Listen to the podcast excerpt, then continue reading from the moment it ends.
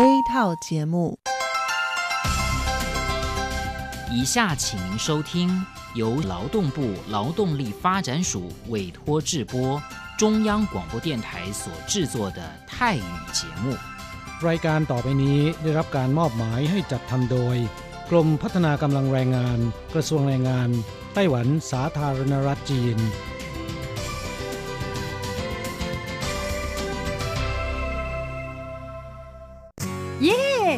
ลิกงานแล้ว พวกเราไปคาราโอเกะกันเถอะ ฉันมีธุระ เธอไปกันเถอะ เอ๊ะนานที่ปีหนจะนัดไปร้องเพลงกัน หรือว่าเธอมีนัดกับชายหนุ่มจ้าใช่ก็ดีนะสิ ฉันจะไปทำงานหาเงินต่างหาก จริงเหรอ เลิกงานแล้วยังไปหาเงินได้อีกทำไมดีจัง ไปทำที่ไหนอะจริงสิ แถวนี้มีโรงงานหนึ่งช่วงนี้ต้องการคนงานชั่วคราว ช่วงวันหยุดฉันก็ไปทำงานพิเศษที่นั่นจะได้หาเงินเพิ่มขึ้นอีกหน่อย อยากจะซื้อคอมพิวเตอร์ให้ลูกชายที่เมืองไทยลำไพไม่ได้นะ กฎหมายไต้หวันกำหนดไว้ว่า พวกเราจะต้องทำงานให้เท่าแก่ที่ยื่นขออนุญาตนำเราเข้ามาทำงานในไต้หวันเท่านั้น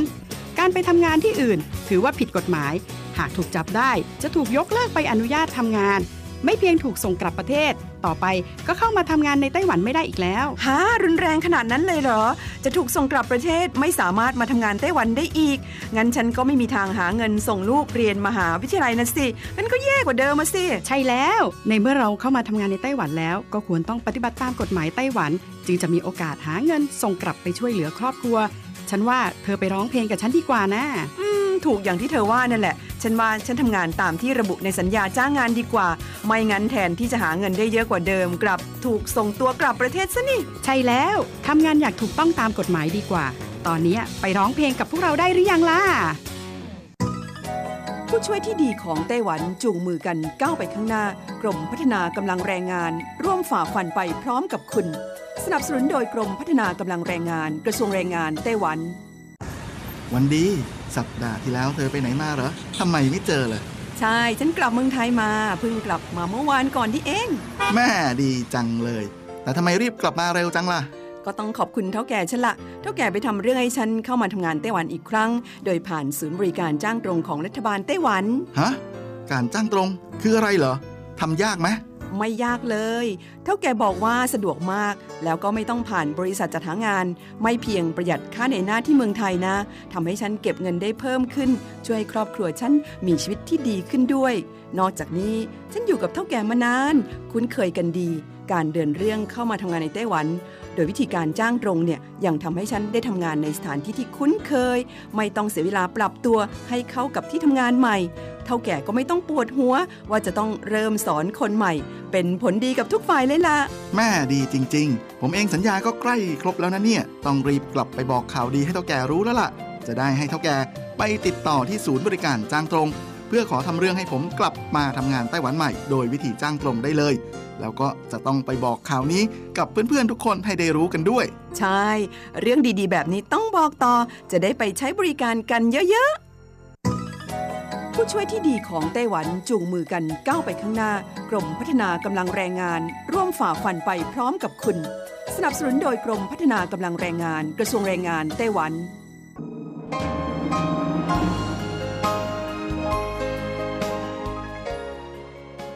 กลับมาฟังขณะนี้ท่านกำลังอยู่กับรายการภาคภาษาไทย Radio Taiwan International หรือ RTI ออกกระจายเสียงจากกรุงไทเปไต้หวันสาธารณรัฐจีน เป็นประจำทุกวันนะครับ นอกจากรับฟังทางเครื่องรับวิทยุได้แล้ว ยังสามารถรับฟังรายการผ่านระบบออนไลน์ได้ที่ thai.rti.org.tw หรือที่ RTI Fanpage นะครับ ขอเชิญติดตามรับฟังรายการของเราได้ ตั้งแต่บัดนี้เป็นต้นไป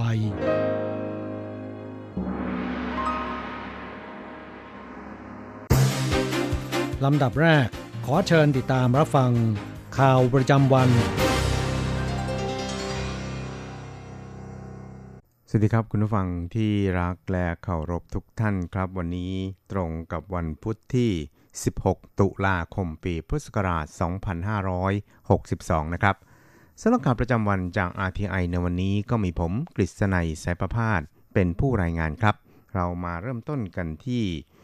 ข่าวคราวเกี่ยวกับผู้นำไต้หวันย้ำพัฒนาเศรษฐกิจไต้หวันให้ก้าวไปอย่างมั่นคงนะครับ โดยสืบเนื่องจากกรณีที่ IMF นะครับหรือกองทุนการเงินระหว่างประเทศ ได้ประกาศรายงานล่าสุด ปรับลดอัตราตัวเลขคาดการณ์การเติบโตทางเศรษฐกิจของทั่วโลกในปีนี้เหลือร้อยละสามนะครับ ส่วนไต้หวันนั้นก็ถูกปรับลดลงทั้งของปีนี้และปีหน้า เหลือเพียงร้อยละสองแล้วก็ร้อยละ 1.9 ตามลำดับครับครับซึ่งประธานาธิบดีชัยนั้นก็ได้ระบุครับบอกว่าแม้สถานการณ์ระหว่างประเทศนั้นจะรุ่มๆดอนๆ มีปัจจัยเสี่ยงอยู่ไม่น้อย แต่เศรษฐกิจไต้หวันนั้นก็เติบโตต่อไปอย่างมีเสถียรภาพ และแรงขับเคลื่อนก็ยังคงเป็นไปอย่างต่อเนื่องครับประธานาธิบดีชัยนั้นก็ได้ระบุนะครับเกี่ยวกับกรณีดังกล่าวครับบอกว่า台湾的经济还是是在一个稳定成长的状态哈，尤其是我们台商回台投资跟我们很多的重大的基础建设。เศรษฐกิจไต้หวันนั้นยังคงอยู่ในภาวะที่มีการเติบโตอย่างมีเสถียรภาพ โดยเฉพาะอย่างยิ่ง มีนักลงทุนไต้หวันกลับมาลงทุนด้าน โครงสร้างพื้นฐานในไต้หวันเพิ่มขึ้นอย่างต่อเนื่อง และอุปสงค์ภายในนั้นก็มีการขยายตัวด้วยทำให้เศรษฐกิจไต้หวันมีโอกาสเติบโตท่ามกลางปัจจัยเสี่ยงในประชาคมโลก โดยครึ่งแรกของปีนี้นั้นไต้หวันมีการเติบโตทางเศรษฐกิจที่ดีที่สุดในบรรดาสี่เสือแห่งเอเชีย และแรงขับเคลื่อนก็ยังคงเป็นไปอย่างต่อเนื่องในช่วงครึ่งหลังของปีอีกด้วยครับครับส่วนทางด้านนายจูเจ๋อหมินนะครับผู้อำนวยการสำนักบัญชีกลางสภาบริหารของไต้หวันสาธารณจีนก็บอกว่า IMF นั้นไม่ได้ประเมินจากตัวเลขจริงๆ เหมือนกับสำนักบัญชีกลางไต้หวัน แต่ว่าใช้วิธีการสุ่มประเมินเอง ดังนั้นเนี่ยเขาจึงมั่นใจว่าปีนี้และปีหน้า GDP ของไต้หวันจะดีกว่าที่ IMF ได้ประเมินเอาไว้ ซึ่ง IMF นั้นเคยประเมิน GDP ของไต้หวันในปี 2017 ผิดพลาดมาแล้วครับ อีกข่าวหนึ่งครับเราไปดูเกี่ยวกับรัฐมนตรีถังฟงนะครับซึ่งเป็นรัฐมนตรีประจำสภาบริหารของไต้หวันสาธารณจีน ที่ดูแลรับผิดชอบเกี่ยวกับกิจการทางด้านดิจิทัลในไต้หวัน ได้เขียนบทความตีพิมพ์ในหนังสือพิมพ์นิวยอร์กไทม์บรรยายถึงความสำเร็จด้านดิจิทัลของประชาธิปไตยของไต้หวันนะครับโดยย้ำว่าเทคโนโลยีดิจิทัลนั้นเป็นการเสริมความทำความเข้าใจ ระหว่างประชาสังคม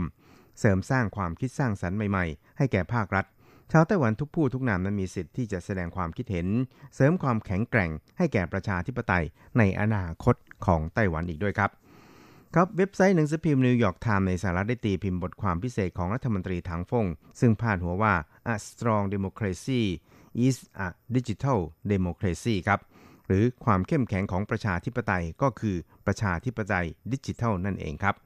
โดยระบุเขาบอกว่าประชาธิปไตยเข้มแข็งยิ่งขึ้นตามการเข้าร่วมของประชาชน เพียงโฟกัสไปที่การระดมฉันทามติไม่ใช่การเสริมสร้าง ความแตกแยกหรือแบ่งแยก เทคโนโลยีดิจิทัลยังคงเป็นกลไกที่ดีสุดที่จะให้ประชาชนได้มีสิทธิ์เข้าร่วมกิจกรรมสาธารณะ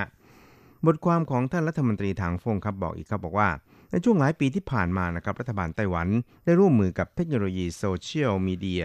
สรรสร้างกลไกออนไลน์และโครงการดิจิทัลร่วมกัน ให้ชาวบ้านนั้นมีโอกาสแสดงความคิดเห็นเกี่ยวกับการดำเนินการปฏิรูปในนโยบายต่างๆ ของรัฐไต้หวันกำลังอาศัยมวลชน ห้อมล้อมประชาธิปไตย สร้างรัฐบาลที่สะท้อนความคิดเห็นของประชาชน ด้วยความกระตือรือร้นยิ่งครับ ครับตัวอย่างแรกของไต้หวันก็คือวีไต้หวันนะครับที่รวมเอาตัวแทนภาคประชาสังคม รัฐบาลและก็ภาคเอกชน มีการถกเถียงกันบนกลไกดังกล่าวถึง 30 ประเด็นนะครับโดยเฉพาะอย่างยิ่งปัญหานโยบายดิจิทัล ที่ร้อนระอุในปัจจุบัน ไม่ว่าจะเป็นการแสดงความคิดเห็นเกี่ยวกับนโยบายการดูแล Uber ในปัจจุบันของไต้หวันนะครับ อีกข่าวหนึ่งเราไปดูเกี่ยวกับสืบเนื่องจากกรณีที่มีข่าวลือนะครับว่าจีนนั้นอาจจะยกเลิกความตกลงโครงสร้างความร่วมมือทางเศรษฐกิจช่องแคบไต้หวันหรือเอ็กฟา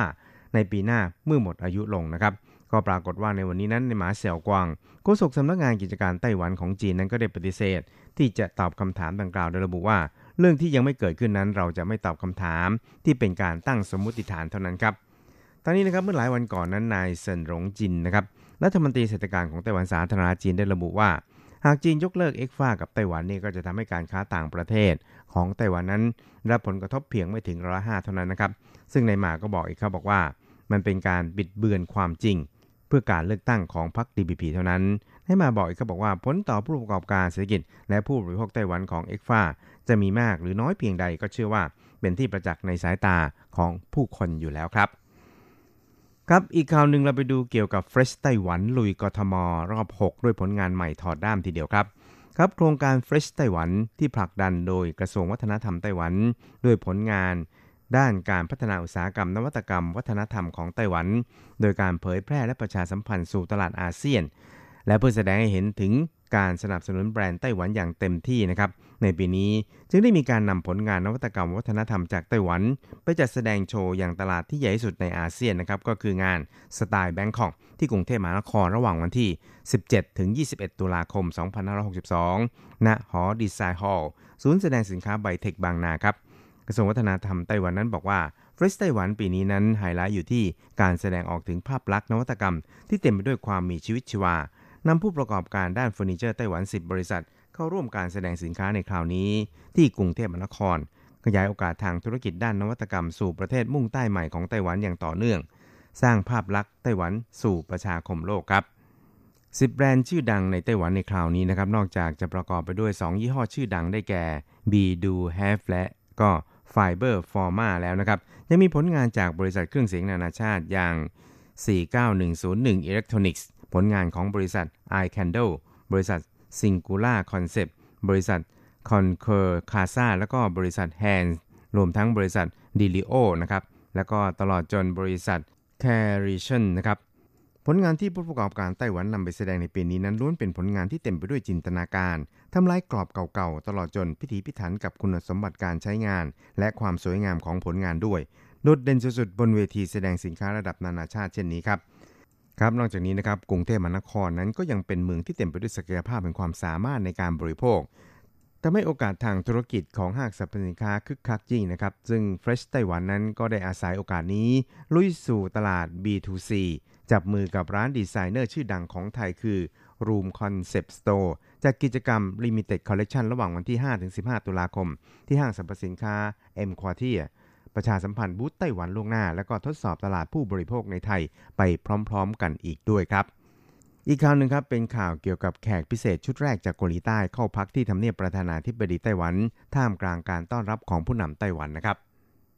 เช้าวันที่ 9 ตุลาคมที่ผ่านมานะครับ ประธานาธิบดีชาอิงเหวินพร้อมด้วยนางสาวเฉินจีเลขาธิการทำเนียบประธานาธิบดีของไต้หวัน ได้การต้อนรับชาวต่างชาติชุดแรก ที่ผ่านการคัดเลือกจำนวน 10 ชุด เข้าพักที่ทำเนียบประธานาธิบดีไต้หวัน คือชายหนุ่มผู้นี้นะครับ นั่นก็คือคุณคิมจูฮุก ช่างภาพผู้สื่อข่าวประจำสำนักข่าวเอเชียเกาหลีใต้ โดยเข้าพักตั้งแต่คืนวันที่ 8 ตุลาคมที่ผ่านมาครับ เขาก็เก็บภาพการแสดงแสงสีวันชาติไต้หวันริมรสอาหารไต้หวันระดับมิชลิน และยังได้รับการ์ดลายเซ็นประธานาธิบดีใช่เป็นที่ระลึก แล้วก็กินข้าวหมูพะโล้รอบดึก ในทำเนียบประธานาธิบดีไต้หวันด้วยครับคุณคิมจูฮุกนะครับ ก็ได้แสดงความดีใจอย่างสุดๆทีเดียว ที่ได้มีโอกาสถ่ายรูปคู่กับท่านประธานาธิบดีใช่ เพราะเขาเป็นเขยไต้หวัน พ่อตาเป็นแฟนคลับของท่านประธานาธิบดีใช่ การที่ตนได้มีโอกาสถ่ายรูปร่วมกับผู้นำไต้หวันทำให้ความหวังของพ่อตาเป็นจริงครับ แล้วก็รู้สึกตื้นตันใจเป็นอย่างยิ่งจริง ๆ ครับครับสมาคมวัฒนธรรมไต้หวันซึ่งเป็นผู้จัดโครงการดังกล่าวนั้น ก็บอกว่า โครงการมาพักทำเนียบประธานาธิบดีสักคืนสิ นี้นะครับ ก็เตรียมการมานานกว่า 4 ปี ในที่สุดนั้นแขกพิเศษชุดแรกจากต่างชาติ ก็มาถึงทำเนียบประธานาธิบดีไต้หวัน ซึ่งต่อจากนี้ไปก็ยังมีอีก 9 ชุด ที่จะเข้ามาพักที่ทำเนียบประธานาธิบดี รวมทั้งแขกจากประเทศไทยด้วย ซึ่งหวังว่ากิจกรรมดังกล่าวนั้น จะส่งสัญญาณความเป็นมิตรของชาวไต้หวัน ไปสู่มิตรทั่วโลก และให้ทั่วโลกนั้นมองเห็นไต้หวัน สุดท้ายเราไปดูข่าวคราวเกี่ยวกับทางด้านสภาพอากาศกันบ้างครับ ซึ่งก็ปรากฏว่ายังไม่หมดนะครับไต้ฝุ่นหมายเลข 20 ของปีนี้อาจก่อตัวขึ้นในวันนี้นะครับ แล้วก็คาดจะเข้าใกล้ไต้หวันในช่วงสุดสัปดาห์นี้ครับครับ โดยปกตินะครับเมื่อเข้าถึงฤดูหนาวเนี่ยหรือเดือนตุลาคมของทุกปีนั้นโอกาสที่จะมีไต้ฝุ่นเกิดขึ้นอีกก็น้อยลงตามอากาศที่เย็นลงด้วยนะครับ แต่กรมอุตุนิยมวิทยาไต้หวันรายงานว่าไต้ฝุ่นหมายเลข 20 ซึ่งที่มีชื่อว่าแรคคูนนะครับก็คาดว่าจะก่อตัวขึ้นจากความกดอากาศต่ำ ทางฝั่งตะวันออกของฟิลิปปินส์ในวันนี้ เนื่องจากอยู่กลางทะเลนะครับไกลจากชายฝั่งพอสมควร เพราะฉะนั้นเนี่ยจึงมีโอกาสที่จะก่อตัวขึ้นเป็นไต้ฝุ่นหมายเลข 20 ของปีนี้ครับ ทิศทางการเคลื่อนตัวในตอนนี้นั้นคาดว่า จะเข้าใกล้ช่องแคบบาชิ แต่คงไม่มีอิทธิพลโดยตรงต่อไต้หวันครับ คุณเฉินเจียนอันนักพยากรณ์อากาศของกรมอุตุนิยมวิทยาไต้หวันก็บอกว่า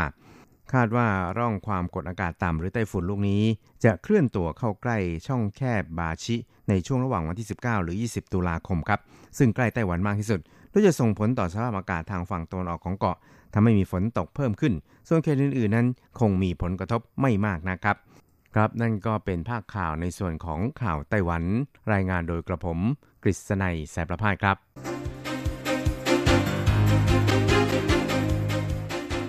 ต่อไปขอเชิญฟังข่าวต่างประเทศและข่าวจากเมืองไทยค่ะ สวัสดีค่ะคุณผู้ฟังที่เคารพ ช่วงของข่าวต่างประเทศและข่าวในเมืองไทยรายงานโดยดิฉันการจยากริชยาคมค่ะ ข่าวต่างประเทศสำหรับวันนี้นั้นเริ่มจากข่าว ญี่ปุ่นจัดสรรงบ 710 ล้านเยน ช่วยพื้นที่ประสบภัยใต้ฝุ่นฮากิบิส นายชินโซอาเบะนายกรัฐมนตรีญี่ปุ่นประกาศว่า รัฐบาลจะจัดสรรงบประมาณ 710 ล้านเยน หรือประมาณ 200 ล้านบาท เพื่อช่วยพื้นที่ประสบภัยจากพายุใต้ฝุ่นฮากิบิส โดยจัดสรรจากงบประมาณสำรองฉุกเฉินที่มีอยู่ 5 0 0แสนล้านเยน และเร่งเบิกจ่ายไปยังเทศบาลที่ได้รับผลกระทบกว่า 300 แห่งอย่างเร่งด่วน สถิติขณะนี้พบผู้เสียชีวิตจากไต้ฝุ่นฮากิบิสรวม 74 คน และยังมีผู้สูญหายอีกนับ 10 คนญี่ปุ่นมีจังหวัดที่ได้รับผลกระทบจากพายุไต้ฝุ่นฮากิบิสถึง 36 จังหวัด จากทั้งหมด 47 จังหวัด พื้นที่ทางตะวันออกเฉียงเหนือของประเทศเป็นพื้นที่ที่ได้รับความเสียหายมากที่สุด จังหวัดฟูกุชิมะเป็นจังหวัดที่มีผู้เสียชีวิตมากที่สุด 26 คน มีบ้านเรือนกว่า 10,000 หลังคาเรือนที่ยังไม่มีไฟฟ้า และอีกกว่า 110,000 หลังคาเรือนที่ยังไม่มีน้ำประปาใช้ ขณะนี้รถไฟท้องถิ่นกำลังทยอยกลับมาเปิดให้บริการ ขณะที่รถไฟหัวกระสุนชินคันเซ็นยังไม่สามารถให้บริการได้ในบางจังหวัด เช่นนากาโนะและนิงาตะ ข่าวต่อไป มลพิษทางอากาศฆ่าชีวิตผู้คนในยุโรปก่อนวัยอันควร ปีละกว่า 400,000 คน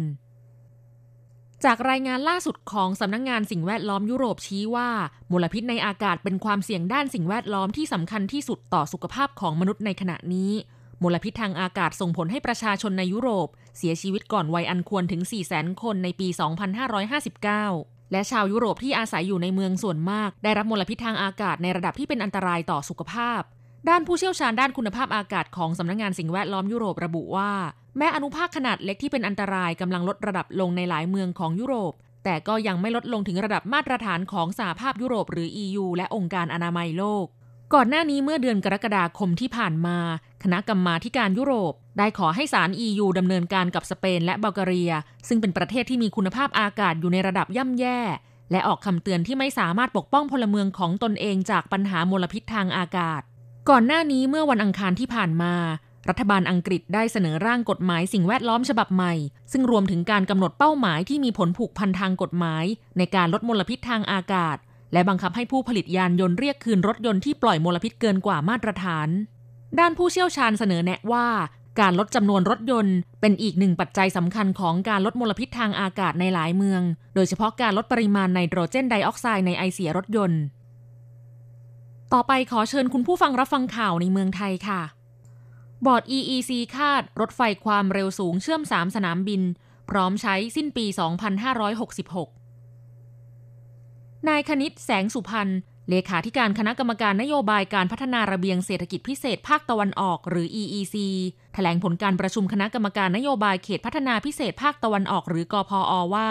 ที่ประชุมรับทราบแผนเร่งรัดการส่งมอบพื้นที่โครงการก่อสร้างรถไฟความเร็วสูงเชื่อม 3 สนามบิน ตามที่คณะอนุกรรมการบริหาร ซึ่งมีนายอุตตมะสาวนายน รัฐมนตรีว่าการกระทรวงการคลังเป็นประธานเสนอ โดยแผนการส่งมอบพื้นที่แบ่งออกเป็น 3 ระยะ ประกอบด้วย 1. สถานีพญาไทถึงสุวรรณภูมิ ระยะทาง 28 กิโลเมตร ซึ่งเป็นพื้นที่ Airport Link เดิม โดยการรถไฟแห่งประเทศไทย สามารถส่งมอบพื้นที่ได้ทันทีหลังจากที่มีการลงนาม 2. สถานีสุวรรณภูมิถึงอู่ตะเภา ระยะทาง 170 กิโลเมตร เร่งรัดส่งมอบพื้นที่ภายใน 1 ปี 3 เดือน แต่สามารถขยายเวลาได้ไม่เกิน 2 ปีหลังจากลงนามในสัญญา และ 3. สถานีพญาไทถึงดอนเมือง ระยะทาง 22 กิโลเมตร เร่งรัดส่งมอบพื้นที่ภายใน 2 ปี 3 เดือน หรือไม่เกิน 4 ปีหลังลงนาม หากการดำเนินการเป็นไปตามแผนที่วางไว้ รถไฟความเร็วสูงเชื่อม 3 สนามบิน เฉพาะสถานีพญาไทสุวรรณภูมิ อู่ตะเภาจะสามารถเปิดให้บริการได้เร็วที่สุดในช่วงปลายปี 2566 หรือต้นปี 2567 ส่วนสถานีพญาไทถึงดอนเมือง ที่มีการรื้อย้ายปรับปรุงสาธารณูปโภคจำนวนมาก คาดว่าจะเปิดให้บริการได้ในช่วงปี 2567 ถึง 2568 ต่อไปเป็นอัตราแลกเปลี่ยนประจำวันพุธที่ 16 ตุลาคม พุทธศักราช 2562 อ้างอิงจากธนาคารกรุงเทพสาขาไทเป โอนเงิน 10,000 บาทใช้เงินเหรียญไต้หวัน 1320 เหรียญ แลกซื้อเงินสด 10,000 บาทใช้เงินเหรียญไต้หวัน 1670 เหรียญ 1 ดอลลาร์สหรัฐใช้เงินเหรียญไต้หวัน 30.92 เหรียญแลกซื้อค่ะ คุณผู้ฟังคะนั่นเป็นช่วงของข่าวต่างประเทศและข่าวในเมืองไทย รายงานโดยดิฉันการจยากริชยาคมค่ะ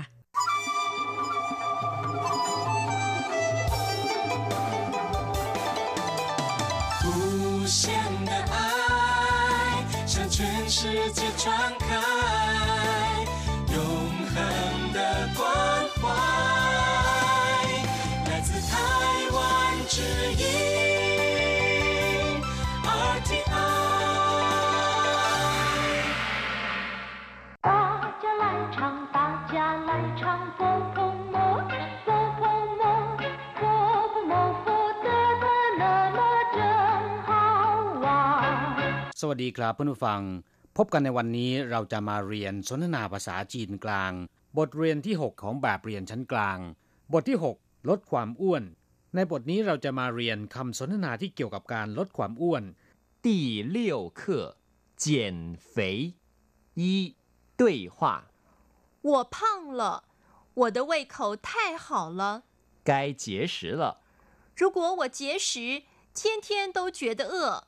去参加减肥班嘛？有用吗？应该有用吧。第六课减肥บทที่หกลดความอ้วน我胖了我的胃口太好了ฉันอ้วนขึ้น ฉันกินเก่งทีเดียว หรือว่า ฉันกินอะไรก็อร่อยไปหมดพังก็แปลว่าอ้วนนะครับ我胖了ฉันอ้วนขึ้น我的胃口太好了หมายถึงว่า ฉันเจริญอาหารมาก หรือว่ากินอะไรก็อร่อยไปหมดนะครับเว่ยเข่าก็แปลว่า เจริญอาหารเว่ยเข่าท่ายเข่าละก็คือเจริญอาหารมาก กินอะไรก็อร่อยไปหมด该节食了ควรจะลดหรือว่าจำกัดอาหารได้แล้ว节食ก็คือ ลดหรือว่าจำกัดอาหารนะครับ如果我节食天天都觉得饿ถ้าหากฉันจำกัดอาหารหรือว่าลดการรับประทานอาหารลง ก็จะรู้สึกหิวทุกวัน รู้กัวก็คือถ้าหากเจี๋ยสือก็คือจำกัดหรือว่าลดการทานอาหารลง เทียนเทียนก็คือทุกวันเต้าเจ๋อเต๋อเอ้อจะรู้สึกหิวชี่ชันจาเจียนเฟยป้านมาไปเข้าคอร์สลดความอ้วนสิ ไปเข้าร่วมหลักสูตรลดความอ้วนสิชันจาหมายความว่าเข้าร่วม เจียนเฟยปั้นก็คือคอร์สลดความอ้วน หรือว่าหลักสูตรลดความอ้วนนะครับคำว่ามา ในที่นี้นะครับ ซึ่งอยู่ท้ายประโยคเนี่ยก็จะมีความหมายคล้ายๆ กับคำว่าสิในภาษาไทยนะครับ อยู่ย่งมาได้ผลหรือ หรือว่ามีประโยชน์หรือ ยิงไกอยู่ย่งป่ะคงจะได้ผลมั้ง หรือควรจะได้ผลมั้งกราบผู้ฟังหลังจากทราบความหมายของคำสนทนาในบทนี้ไปแล้ว ต่อไปขอให้พลิกไปที่หน้า 28 นะครับ เราจะไปทำความรู้จักกับคำศัพท์ใหม่ๆในบทเรียนนี้ พังแปลว่าอ้วน อ้วนท้วน ตรงข้ามกับคำว่าเซาที่แปลว่าผอมพังจืก็คือคนอ้วนเฟยพังอ้วนในลักษณะที่ค่อนข้างจะน่าเกลียด ไม่ค่อยน่าดูนะครับคำว่าพังจะใช้กับคนเท่านั้น แต่ถ้าหากว่าใช้กับสัตว์ เราจะใช้คำว่าเฟยซึ่งก็แปลว่าอ้วนเช่นกัน อย่างเช่นว่าเฟยจูหมูอ้วนเฟยเร่เนื้อมันใช่แปลว่า ผัก อาหารหรือกับข้าว อย่างเช่นว่าไทยกัวช่อาหารไทยไทยกัวช่很辣อาหารไทยมีรสเผ็ดมากจงกัวช่อาหารจีนจงกัวช่ปีเจ้าตั้นอาหารจีนรสชาติค่อนข้างจะจืดชืดหม่ใช่ซื้อผักหรือว่าซื้อกับข้าว去街上买菜ไปจ่ายตลาดหรือว่าไปซื้อผักในตลาด你做的菜很可口 อาหารที่คุณปรุงรสชาติอร่อยมากเร่แปลว่าเนื้อหรือว่าเนื้อหนังเพื่อนฟังต้องระมัดระวังในการออกเสียงในคำนี้นะครับ โดยจะออกเสียงเป็นตัวรอเรือ ไม่ใช่เป็นตัวยอยักษ์ ออกเสียงเป็นเร่ไม่ใช่เป็นเย่นะครับเร่แปลว่าเนื้อ อย่างเช่นว่าจูเร่เนื้อหมูจีเร่เนื้อไก่หนิวเร่เนื้อวัวเฟยเร่เรียนไปแล้วเมื่อสักครู่นี้นะครับ แปลว่า เนื้อที่มีมันนะครับ ตรงข้ามกับคำว่าเซลเร่าที่แปลว่าเนื้อแดง คือเนื้อสัตว์ที่ไม่มีมัน เร่าทรง แปลว่า หมูหยอง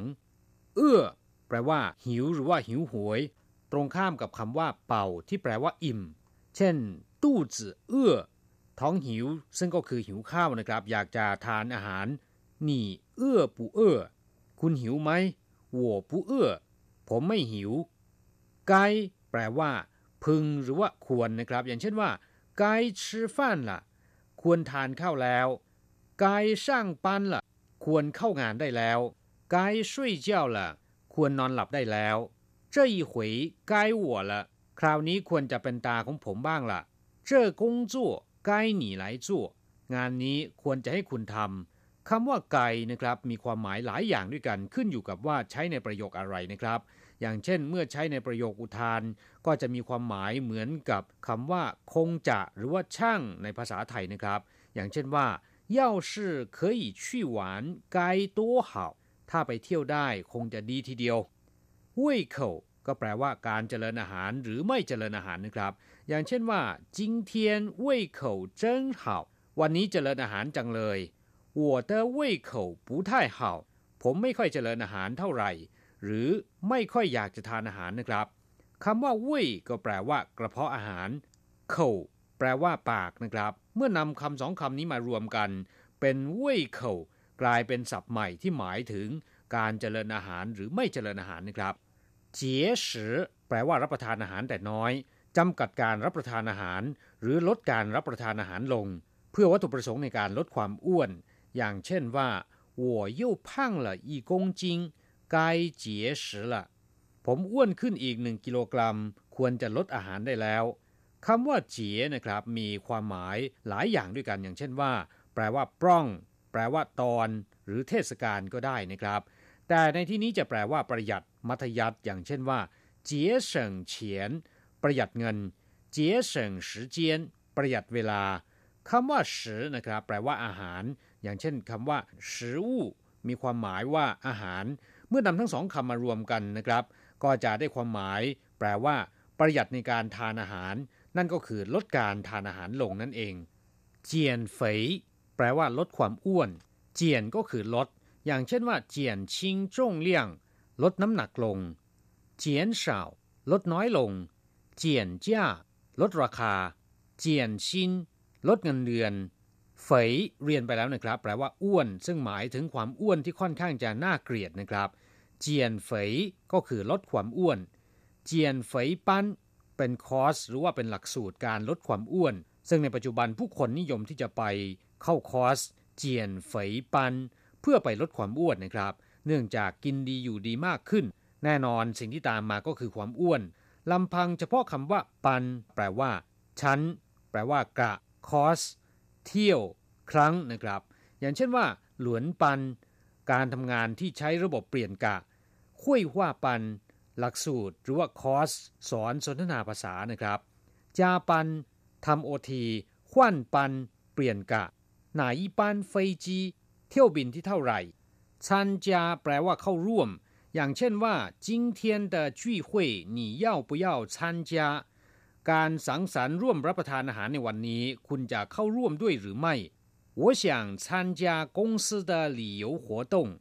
ผมอยากจะเข้าร่วมกิจกรรมการท่องเที่ยวของบริษัทยิงไกแปลว่าควรจะ พึงจะ อย่างเช่นว่า你帮我我应该谢谢你คุณช่วยเหลือผม ผมควรที่จะขอบคุณ太不应该了ไม่น่าเลย หรือว่าไม่ควรเลย如果แปลว่า หากว่า ถ้า หรือว่า เมื่อนะครับ อย่างเช่นว่า 如果你是我你也会伤心的หากว่าคุณเป็นผม คุณก็จะเสียใจเหมือนกัน如果老板允许我们就去餐厅吃饭ถ้าหากว่าเท่าแก่อนุญาต พวกเราก็ไปทานอาหารที่พัตคารกันเถิด กราบผู้ฟังหลังจากที่รู้คำศัพท์ในบทเรียนนี้ผ่านไปแล้วนะครับ ต่อไปขอให้พลิกไปที่หน้า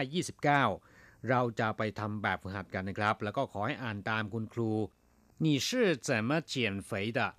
คุณลดความอ้วนอย่างไร少吃多运动ทานน้อยๆออกกำลังกายให้มากๆ饿的时候怎么办เวลาหิวขึ้นมาจะทำอย่างไร多吃菜少吃肉ทานผักให้มาก ทานเนื้อให้น้อยๆ เราจะกลับมาพบกันใหม่ในบทเรียนถัดไป สวัสดีครับ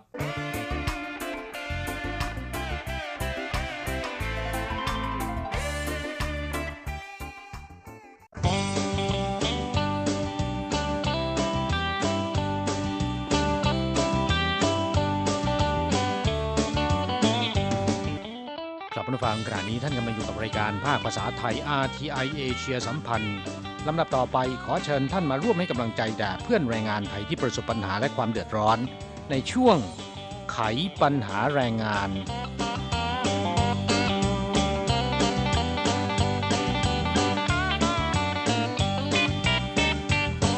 กราบผู้ฟังที่ติดตามรับฟังรายการจากอาทีไอของเรา คงพอจะรับทราบไปแล้วนะครับ กับข่าวคราว ที่บริษัทจ้างงานไต้หวันเสนอเก็บค่าต่อสัญญาจากแรงงานต่างชาติ และจากในจ้างนะฮะข่าวนี้คิดว่าก็คงไม่เฉพาะแรงงานไทยเท่านั้นนะครับ แรงงานทุกชาติเนี่ยคงจะไม่เห็นด้วยนะฮะเพราะทุกวันนี้มีการสะท้อนเสียงเรียกร้อง ให้ลดค่าบริการรายเดือนอยู่แล้วนะครับ นี่ค่าบริการรายเดือนไม่ได้ลดลง แถมยังมาเสนอให้เก็บค่าต่อสัญญาอีก คงเป็นเรื่องที่ยอมรับไม่ได้สำหรับแรงงานต่างชาตินะฮะอย่างไรก็ตามก็เป็นสิทธิ์ของบริษัทจ้างงานที่จะเสนอเช่นนั้นนะ ส่วนจะได้หรือไม่ได้นั้นก็เป็นอีกเรื่องหนึ่ง ค่ะ โดยเมื่อวันที่ 2 ตุลาคมที่ผ่านมานี้กระทรวงแรงงานมีการเรียกประชุมหน่วยงานที่เกี่ยวข้องหารือกันเกี่ยวกับข้อเรียกร้องของบริษัทจ้างงานดังกล่าวใช่ไหมคะ ถูกต้องครับในวันนั้นผมก็มีโอกาสไปร่วมฟังการประชุมด้วยนะ เป็นไงคะทะเลาะกันบ้านแตกหรือเปล่า ครับ ไม่ถึงขั้นที่บ้านแตก เพราะประธานในที่ประชุมเนี่ยก็มีการควบคุมระเบียบวาระการประชุมอยู่นะครับแต่อย่างไรก็ตาม จัดได้ว่าบรรยากาศเนี่ยเต็มไปด้วยความดุเดือดเข้มข้นนะฮะโอ้ยค่ะ แสดงความคิดเห็นกันเต็มที่ว่างั้นเถอะนะคะถูกต้องครับและก่อนเปิดการประชุมเนี่ยกลุ่ม NGO มีการจัดชุมนุมประท้วงที่หน้าอาคารที่ทำการของกระทรวงแรงงานนะครับ โดยแสดงความเครือบแคลงสงสัยว่าการที่กระทรวงแรงงานเรียกประชุม หารือประเด็นดังกล่าว เป็นการช่วยให้บริษัทจ้างงานเรียกเก็บค่าซื้อตำแหน่งงานจากผิดกฎหมาย ให้กลายเป็นถูกกฎหมายหรือไม่นะครับ กลุ่ม NGO เหล่านี้เนี่ยมีชื่อเรียกกันว่า เครือข่ายสนับสนุน และเสริมพลังแรงงานย้ายถิ่นในไต้หวันนะครับ บอกว่ากฎหมายการจ้างงานเนี่ยได้ยกเลิกข้อบังคับให้แรงงานต่างชาติ ต้องเดินทางกลับประเทศอย่างน้อยหนึ่งวัน เมื่อทำงานครบสัญญา 3 ปีนะครับ โดยอนุญาตให้ต่อสัญญาใหม่ที่ไต้หวันได้ ตั้งแต่เดือนพฤศจิกายน 2559 แล้วนะครับโดยที่คนงานไม่ต้องเดินทางกลับประเทศไปเสียค่าหัวคิวมารอบใหม่ แต่หลังจากที่มีการยกเลิกมาตราดังกล่าวในกฎหมายการจ้างงานไปแล้วนะครับ แทนที่คนงานจะมีภาระลดลง บริษัทจ้างงานเนี่ยก็เปลี่ยนวิธีขูดรีดนะครับ มาเป็นเก็บค่าต่อสัญญาหรือค่าซื้อตำแหน่งงาน จากแรงงานต่างชาติที่ต้องการจะต่อสัญญากับนายจ้างรายเดิม หรือเปลี่ยนในจ้างรายใหม่ ในอัตรา 20,000 ถึง 1 0 0 0 0แสนเหรียญไต้หวันนะเท่าที่กระผมทราบเนี่ยหลายโรงงานไม่มีการเก็บในเรื่องนี้ เพราะว่านายจ้างยืนยันนะขณะที่มีคนงานจำนวนไม่น้อยนะครับ ต้องเสียค่าใช้จ่ายนี้นะ บางคนไม่ยอมจ่าย บริษัทจ้างานก็ให้เดินทางกลับไปทำเรื่องกลับมาใหม่ ไปเสียค่าหัวคิวมารอบใหม่ ซึ่งคนงานส่วนใหญ่ก็จำยอมนะฮะ และข้อมูลที่กลุ่ม NGO บอกว่า บริษัทจ้างานมีการเรียกเก็บค่าต่อสัญญาจากแรงงานต่างชาติในกรณีที่ต่อสัญญาใหม่กับนายจ้างรายเดิม หรือเปลี่ยนในจ้างใหม่ ตั้งแต่ 20,000 ถึง 1 0 0 0 0แสนเหรียญอัตรา 1 0 0 0 0แสนเหรียญนั้นไม่น่าจะใช่คนงานไทยนะครับ เพราะว่า สำหรับคนงานไทยแล้ว ถ้าเดินทางมารอบใหม่เนี่ยก็ไม่ต้องใช้เงินถึงขนาดนี้นะ ถ้าจะเรียกเก็บเงินสูงถึงขนาดนี้เนี่ยกลับบ้านไปเดินเรื่องมาใหม่ น่าจะถูกกว่านี้นะ ค่ะ ข้อมูลที่ได้มาบางส่วนอาจจะเกินความเป็นจริงนิดนึงนะคะ แต่ว่าในส่วนที่กระทรวงแรงงานมีการเรียกประชุมหน่วยงานที่เกี่ยวข้องเพื่อร่วมหารือในเรื่องของการเก็บค่าต่อสัญญา หรือว่าค่าซื้อตำแหน่งงานนั้นก็ทำให้หลายฝ่ายมองว่านี่เป็นการเปิดทางให้บริษัทจ้างงานหรือเปล่านะคะถ้าหากว่าคุณไม่เห็นด้วยเนี่ยจะมาเรียกประชุมทำไมนะคะเท่าที่ทราบเนี่ยบริษัทจ้างงานเขาก็รุกหนักนะค่ะล็อบบี้บรรดาสมาชิกสภานิติบัญญัติเพ ราะฉะนั้นอาจจะเป็นแรงกดดันต่อกระทรวงแรงงานก็ได้นะครับอย่างไรก็ตามนะฮะการประชุมในครั้งนี้นะครับ กระทรวงแรงงานเนี่ยก็ยืนยันจุดยืนบอกว่าตามกฎหมายนะครับอนุญาตให้บริษัทจ้างงาน เก็บค่าที่จ่ายได้ดังต่อไปนี้ในส่วนของนายจ้างนะครับ เก็บค่าบริการจัดงานจากนายจ้างได้ ไม่เกินอัตราค่าจ้างขั้นต่ำหนึ่งเดือน ต่อการจัดส่งแรงงานต่างชาติหนึ่งคน รายการที่ 2 คือค่าบริการ เก็บได้ปีละไม่เกิน 2,000 เหรียญไต้หวันต่อแรงงานต่างชาติหนึ่งคน นี่เป็นค่าใช้จ่ายที่บริษัทจ้างงานสามารถเรียกเก็บจากในจ้างได้นะฮะสรุปแล้วนะครับ บริษัทจ้างงานจัดส่งคนงานต่างชาติให้กับนายจ้างหนึ่งรายนะครับ สามารถเก็บค่าใช้จ่ายได้ เป็นค่าจ้างขั้นต่ำหนึ่งเดือน 23,100 เหรียญแล้วก็ค่าบริการรายปี ปีละไม่เกิน 2,000 เหรียญ3ปีก็ 6,000 เหรียญ รวมทั้งหมดเนี่ย29,100เหรียญไต้หวัน แต่ในความเป็นจริงแล้วนะครับ เงินก้อนนี้เนี่ยเท่าที่ทราบในจ้างที่ว่าจ้างผู้อนุบาลในครัวเรือน ต้องจ่ายเงินก้อนนี้นะครับ แต่สำหรับในภาคการผลิต เช่นว่าใช้งานก่อสร้างหรือว่าโรงงานต่างๆ แล้วนะครับ ผู้ประกอบการเนี่ยไม่เคยจ่ายเงินก้อนนี้ทั้งนี้ก็เนื่องมาจากผลจากการแข่งขันตัดราคากันของบริษัทจ้างงานกันเองนะ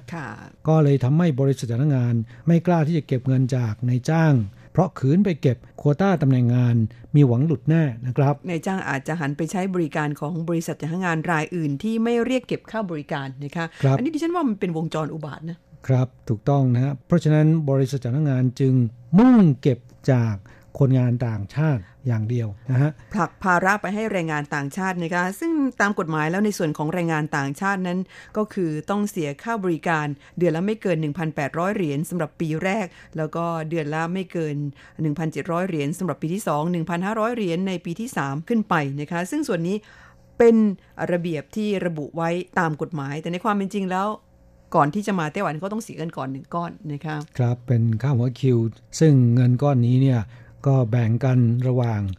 บริษัทจ้างงานไต้หวันกับบริษัทจ้างงานต่างประเทศนะครับ ค่ะ ซึ่งของไทยเรานั้นยังโชคดีว่าค่าหัวคิวตอนก่อนมานั้นไม่ถึงกับแพงมากนะคะครับ และเมื่อมีการแก้กฎหมายการจ้างงาน ยกเลิกมาตรา 52 ที่บังคับให้คนงานต่างชาติทำงานครบสัญญา 3 ปีต้องเดินทางกลับประเทศอย่างน้อยหนึ่งวัน ไปทำเรื่องกลับมาใหม่ โดยสามารถที่จะต่อสัญญาในไต้หวันได้ ไม่ต้องไปเสียค่าหัวคิวมารอบใหม่ ก็ทำให้บริษัทจ้างงานขาดรายได้ในก้อนนี้ไปนะฮะตอนนี้จึงมีข้อเสนอใหม่ ซึ่งเรื่องนี้เนี่ยในที่ประชุมครั้งนี้นะครับ ทางบริษัทจ้างงานก็ให้เหตุผลนะครับ โดยนายหวงเก่าเจีย ประธานสหพันธ์การจัดงานไต้หวันกล่าวถึงเหตุผลการเสนอเก็บค่าบริการต่อสัญญาบอกว่า กฎหมายอนุญาตให้บริษัทจ้างงานเก็บค่าใช้จ่ายและค่าบริการดูแลจากในจ้างและก็แรงงานต่างชาติ เป็นอัตราค่าใช้จ่ายและค่าบริการเมื่อ 18 ปีที่แล้วนะครับในขณะนั้นเนี่ยอัตราค่าจ้างขั้นต่ำอยู่ที่ 15,840 เหรียญไต้หวัน แต่ถ้าว่าปัจจุบันนะครับอัตราค่าจ้างขั้นต่ำมีการปรับขึ้นไปแล้วหลายครั้ง ไปอยู่ที่ 23,100 เหรียญและปีหน้านี้จะปรับขึ้นเป็น 23,800 เหรียญปรับขึ้นไปแล้วเกินกว่า 46%นะครับประกอบกับค่าครองชีพและค่าจ้างพนักงานบริษัทจ้างงานต่างๆ เนี่ย ซึ่งมีการว่าจ้างพนักงาน ทั่วไต้หวันนะครับ เกินกว่า 30,000 คนก็เพิ่มสูงขึ้นอย่างมากนะครับ แต่ค่าใช้จ่ายและค่าบริการของบริษัทจ้างงานยังคงเดิม นอกจากนี้การอนุญาตให้แรงงานต่างชาติต่อสัญญา แล้วก็เปลี่ยนในจ้างใหม่ที่ไต้หวันได้เนี่ยก็เป็นงานบริการเพิ่มที่ต้องใช้ความเป็นมืออาชีพเข้าช่วยเหลือนะ ไม่งั้นแล้วเนี่ยก็จะทำให้การต่อสัญญาการหาในจ้างใหม่มีปัญหานะครับด้วยเหตุเช่นนี้ บริษัทจ้างงานจึงเสนอ เก็บค่าบริการต่อสัญญา จากแรงงานต่างชาติ เป็นค่าจ้างขั้นต่ำหนึ่งเดือน กรณีที่ต่อสัญญาใหม่กับนายจ้างรายเดิมนะฮะแล้วก็ขอเรียกเก็บค่าช่วยเหลือฉุกเฉินในต่างประเทศ 300 เหรียญต่อคนต่อเดือน หลังจากที่มีการต่อสัญญาใหม่ไปแล้วเนี่ยบริษัทจัดงานต่างประเทศส่วนใหญ่ที่เป็นผู้จัดส่ง เขาจะไม่ดูแลไม่คุ้มครองต่อไป เพราะว่าเขาดูแลมา 3 ปี คนงานมีการต่อสัญญาใหม่ เท่ากับว่าหมดภาระหน้าที่ไปแล้วนะครับ เมื่อเกิดมีปัญหาขึ้นมา บริษัทจ้างงานไต้หวันไม่สามารถที่จะไปขอความช่วยเหลือจากบริษัทจ้างงานต่างประเทศได้ หรือบางกรณีอย่างเช่นผู้อนุบาลเนี่ยไม่มีประกันภัยแรงงาน เมื่อต่อสัญญาไปแล้วนะครับ ประกันภัยที่ซื้อไว้ก็หมดอายุไปแล้ว หากว่าเกิดอุบัติเหตุ หรือเกิดเหตุฉุกเฉินขึ้นมาเนี่ยบริษัทจ้างงานต้องรับผิดชอบ เพราะฉะนั้นเงินส่วนนี้ ถือว่าเก็บจากทุกคนเข้าเป็นกองทุนไว้ กรณีฉุกเฉิน บริษัทจ้างงานสามารถนำมาใช้ได้ นี่เป็นข้อชี้แจงของบริษัทจ้างงานนะครับและนอกจากเก็บจากคนงานต่างชาติแล้วเนี่ยกรณีที่ต่อสัญญากับนายจ้างรายเดิม เขาจะขอเก็บค่าดำเนินการจากนายจ้างเท่ากับค่าจ้างขั้นต่ำสองเดือน ก็คือ 46,200 เหรียญนะครับครับ รวมกับที่เก็บจากคนงาน 1 เดือน 23,100 เหรียญ เกือบจะ 68,000 เหรียญนะฮะ เท่ากับค่าหัวคิวของคนงานไทยที่เดินทางมาใหม่เลยนะ ก็ถือว่าค่อนข้างสูงนะคะครับนั่นเป็นกรณีต่อสัญญากับนายจ้างรายเดิม แต่ถ้าหากว่ามีการโอนย้ายไปทำงานกับนายจ้างรายใหม่ ต้องหานายจ้างใหม่ จะเก็บค่าดำเนินการจากแรงงานต่างชาติเพิ่มมากขึ้น คือเก็บเท่ากับค่าจ้างขั้นต่ำสองเดือน และเก็บจากในจ้าง 2.5 เดือนนะครับ ส่วนเงินช่วยเหลือฉุกเฉินในต่างประเทศก็ยังคง 300 เหรียญต่อคนต่อเดือน นี่เป็นข้อเสนอของบริษัทจ้างงาน แต่ผมว่าเป็นเรื่องที่เป็นไปได้ค่อนข้างยากนะ สูงเกินไปนะครับครับบริษัทจ้างงานไม่ควรจะเสนอมากถึงขนาดนี้ทำให้มีการต่อต้านตั้งแต่แรกเลยนะครับ หรือว่าเขาเสนอสูงเอาไว้เผื่อต่อหรือไงคะอืมทำแบบพ่อค้าตัวจริง ครับเรื่องนี้สำนักงานแรงงานของประเทศผู้ส่งออก โดยสำนักงานแรงงานไทยเนี่ยก็ได้กล่าวแสดงจุดยืนในเรื่องนี้นะครับ บอกว่าสำนักงานแรงงานไทยเนี่ยในฐานะที่เป็นผู้ดูแลสิทธิประโยชน์ของแรงงานไทยนะครับอา นอกจากคุ้มครองคนงานไทยแล้วเนี่ยยังคำนึงถึงเรื่องการขยายตลาดด้วย และเห็นใจที่บริษัทจ้างงานเอ่อ18 ปีแล้วนะครับไม่ได้ขึ้นค่าบริการ แต่การจะเรียกเก็บค่าต่อสัญญาจากคนงานเนี่ยเป็นการเพิ่มภาระให้คนงานไทยมากเกินไปนะครับค่ะเพราะฉะนั้นจึงไม่เห็นด้วยนะฮะประกอบกับในปัจจุบัน สกุลเงินบาทของไทยเนี่ยก็แข็งค่าขึ้นเรื่อยๆ คนงานไทยโอนเงินกลับบ้านด้วยเงินน้อยลง คล้ายๆ กับว่ารายได้ลดน้อยลงนะฮะเหมือนกับถูกตัดเงินเดือนนะคะครับก็ร้องโอดครวญอยู่แล้วค่ะเพราะฉะนั้นเรื่องนี้ถ้าจะมีการเก็บค่าใช้จ่ายใดๆอ่าก็ขอให้ไปเก็บจากในจ้างเอานะฮะถ้าคุณจะไปเก็บจากนายจ้างนี่เราไม่ว่านะคะอืมแต่ถ้าหาครักบว่าเอ่อขอเก็บจากคนงานเพิ่มนั้นในส่วนของไทยเนี่ยก็คัดค้านนะคะ ครับ นอกจากสำนักงานแรงงานไทยแล้วเนี่ย สำนักงานแรงงานของอีก 3 ประเทศก็พูดทำนองเดียวกันหมด ค่ะ ค่อนข้างชัดเจนนะคะว่าฝ่ายของสำนักงานแรงงานประเทศผู้ส่งออกแรงงานให้แก่ไต้หวันนั้นก็ไม่เห็นด้วยนะคะครับ ทางด้าน NGO เนี่ยแสดงความเห็นดุเดือดเลยทีเดียวนะฮะสิบกว่าองค์กรนะครับผลัดกันใช้คำพูดที่ค่อนข้างรุนแรง ต่อว่าบริษัทจ้างงานนะครับ บอกว่าก่อนจะหารือประเด็นเก็บค่าต่อสัญญาเนี่ยควรจะขึ้นค่าจ้างผู้อนุบาลกันก่อนนะ เพราะว่าผู้อนุบาลในปัจจุบันเนี่ยค่าจ้างยังอยู่ที่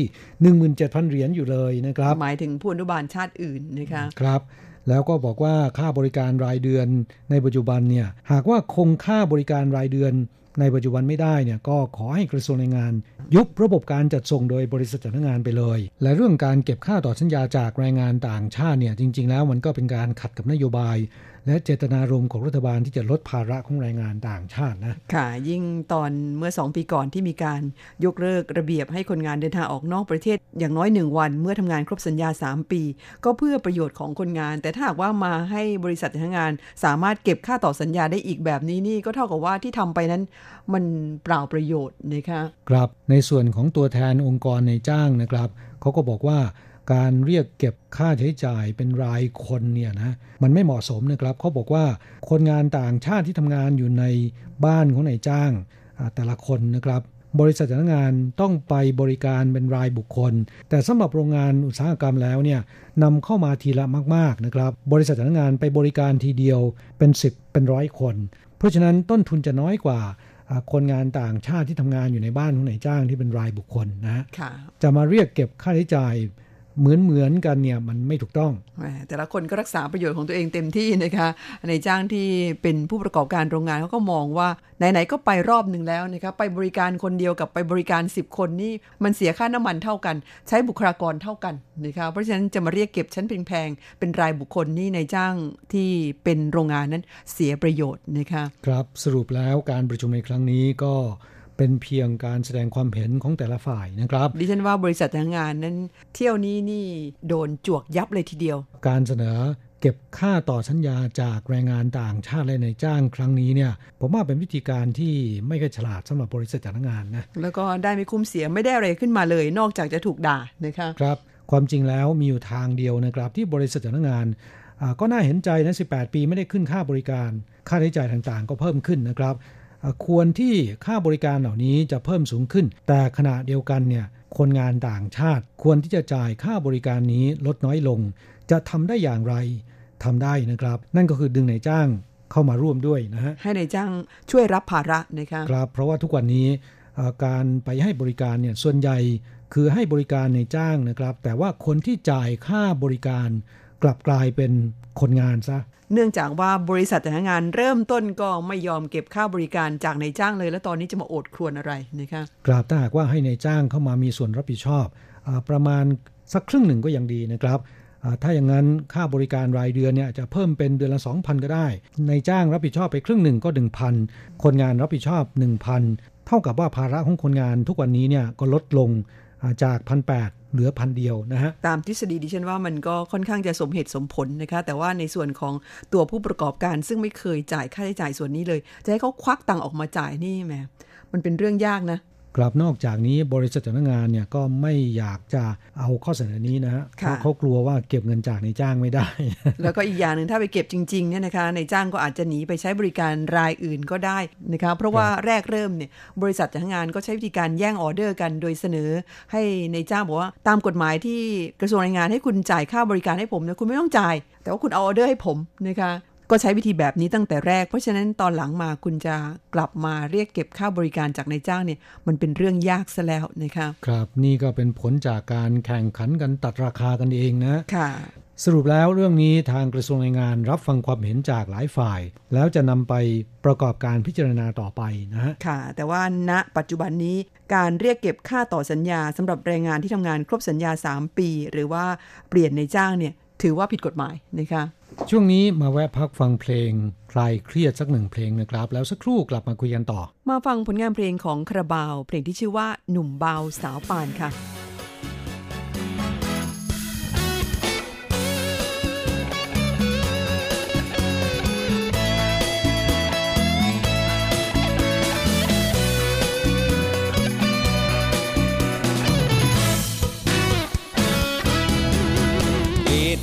ขับ วินมอเตอร์ไซค์อยู่ในกอท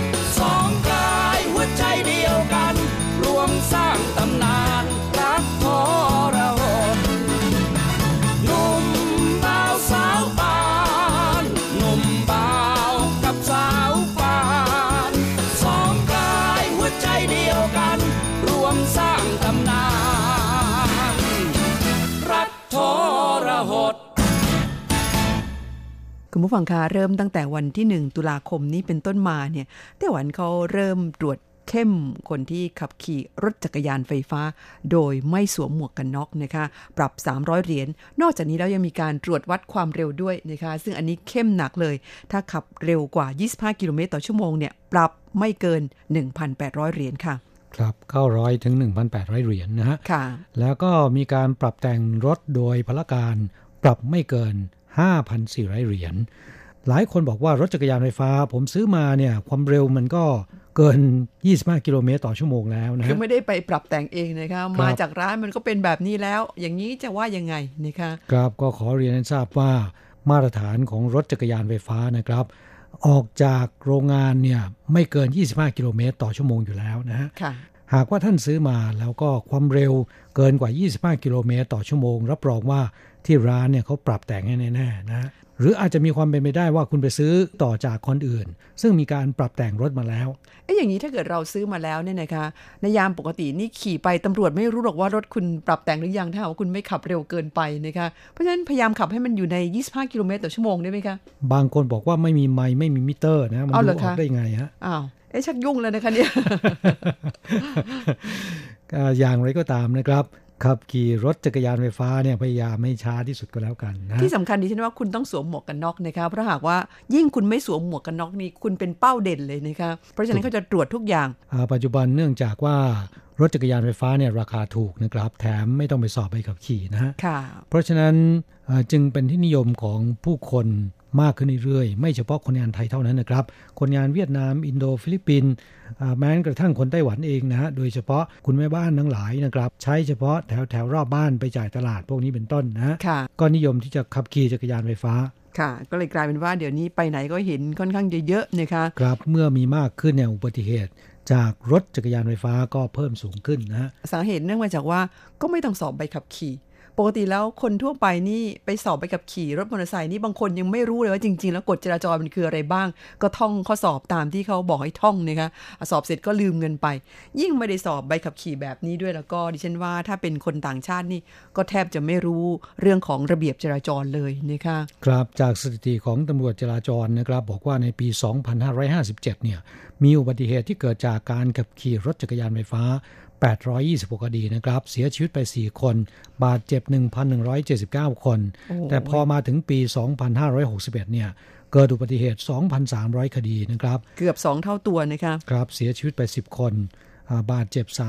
3,292 คน ดังนั้นจึงต้องมีการตรวจเข้ม นอกจากมีการตรวจจับและลงโทษร้านค้าที่ปรับแต่งความเร็วของรถจักรยานไฟฟ้าเกินกำหนดแล้วนะครับ เมื่อวันที่ 31 พฤษภาคมปีนี้ สภานิติบัญญัติของไต้หวัน ได้ผ่านกฎหมายบังคับให้ผู้ขับขี่จักรยานไฟฟ้า ต้องสวมหมวกกันน็อก และห้ามรถจักรยานไฟฟ้ามีความเร็วเกิน 25 กิโลเมตรต่อชั่วโมง โดยให้ประชาสัมพันธ์เป็นเวลาครึ่งปีนะครับ แล้วก็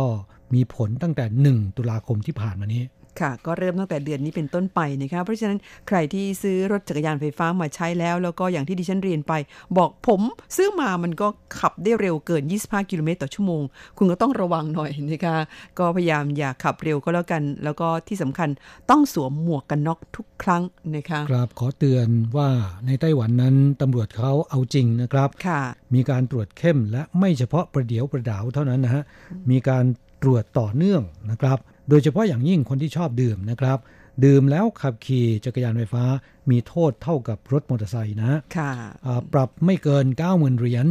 ยังอาจจะถูกจำคุกและถูกส่งกลับประเทศ ไม่สามารถทำงานในไต้หวันได้อีกต่อไปนะฮะโอ้ยอันนี้หนักเลยนะคะ เพราะฉะนั้นอานอกจากที่ต้องเตือนกันเรื่องของหมวกกันน็อกห้ามขับเกิน 25 กิโลเมตรต่อชั่วโมงแล้ว ที่สำคัญก็คือ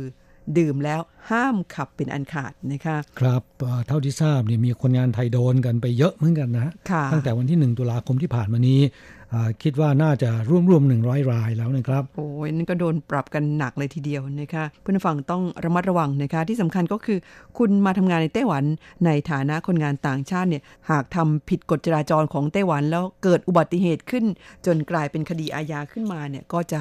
ถูกดำเนินคดีและส่งกลับประเทศด้วยที่สำคัญไม่มีโอกาสเดินทางกลับมาทำงานที่ไต้หวันได้อีกนะคะครับเสียค่าปรับเรื่องเล็กเกิดอุบัติเหตุพิกลพิการทุพพลภาพ หรือเสียชีวิตเป็นเรื่องร้ายแรงนะครับ ค่ะไม่ว่าจะเป็นตัวเราเองหรือว่าไปทำให้คนอื่นเขาบาดเจ็บเสียชีวิตนะคะก็เป็นเรื่องที่อ่าค่อนข้างจะแก้ไขกันได้ยากทีเดียวค่ะ ครับก็นำมาเตือนกันด้วยความหวังดีนำมาเล่าสู่กันฟังนะครับค่ะช่วงท้ายรายการวันนี้จะมาฟังเพลงจากการขับร้องของเบิร์ตธงชัยแมคกินไตนะครับ เพลงที่ชื่อว่าเล่าสู่กันฟัง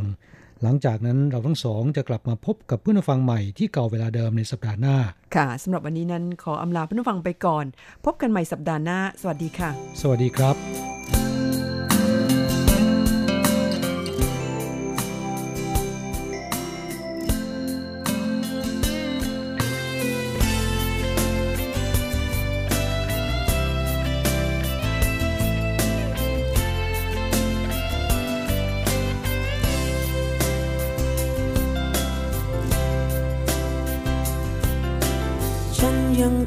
สมอที่เธอเคยบอกกับฉัน คิดแล้วยังตื่นตันเกินอธิบาย นึกถึงคำคำนั้นทุกวันที่ห่างกันไป เหมือนมันเป็นโยงใยที่ส่งถึงกัน ไม่ว่าเราจะโชคดี หรือบางทีที่ร้องไห้ สนใจจะฟัง เพราะว่าในชีวิตเรื่องจริงมันต่างจากฝัน ฝันไม่เคยมีวันที่เจ็บช้ำใจ มีผู้คนอยู่รอบกายเหมือนไม่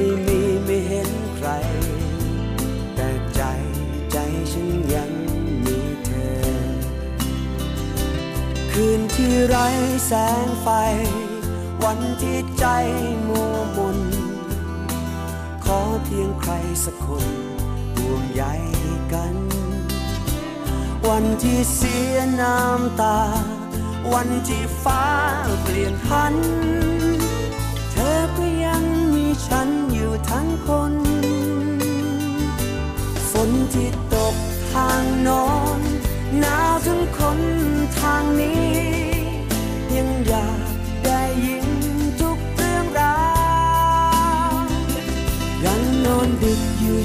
ไหม เธอพร้อมไปหรือเปล่า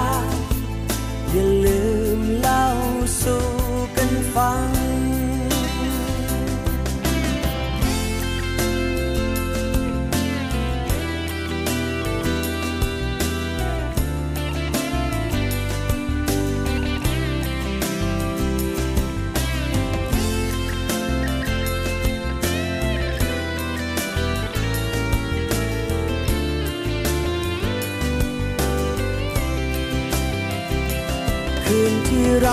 แสงไฟ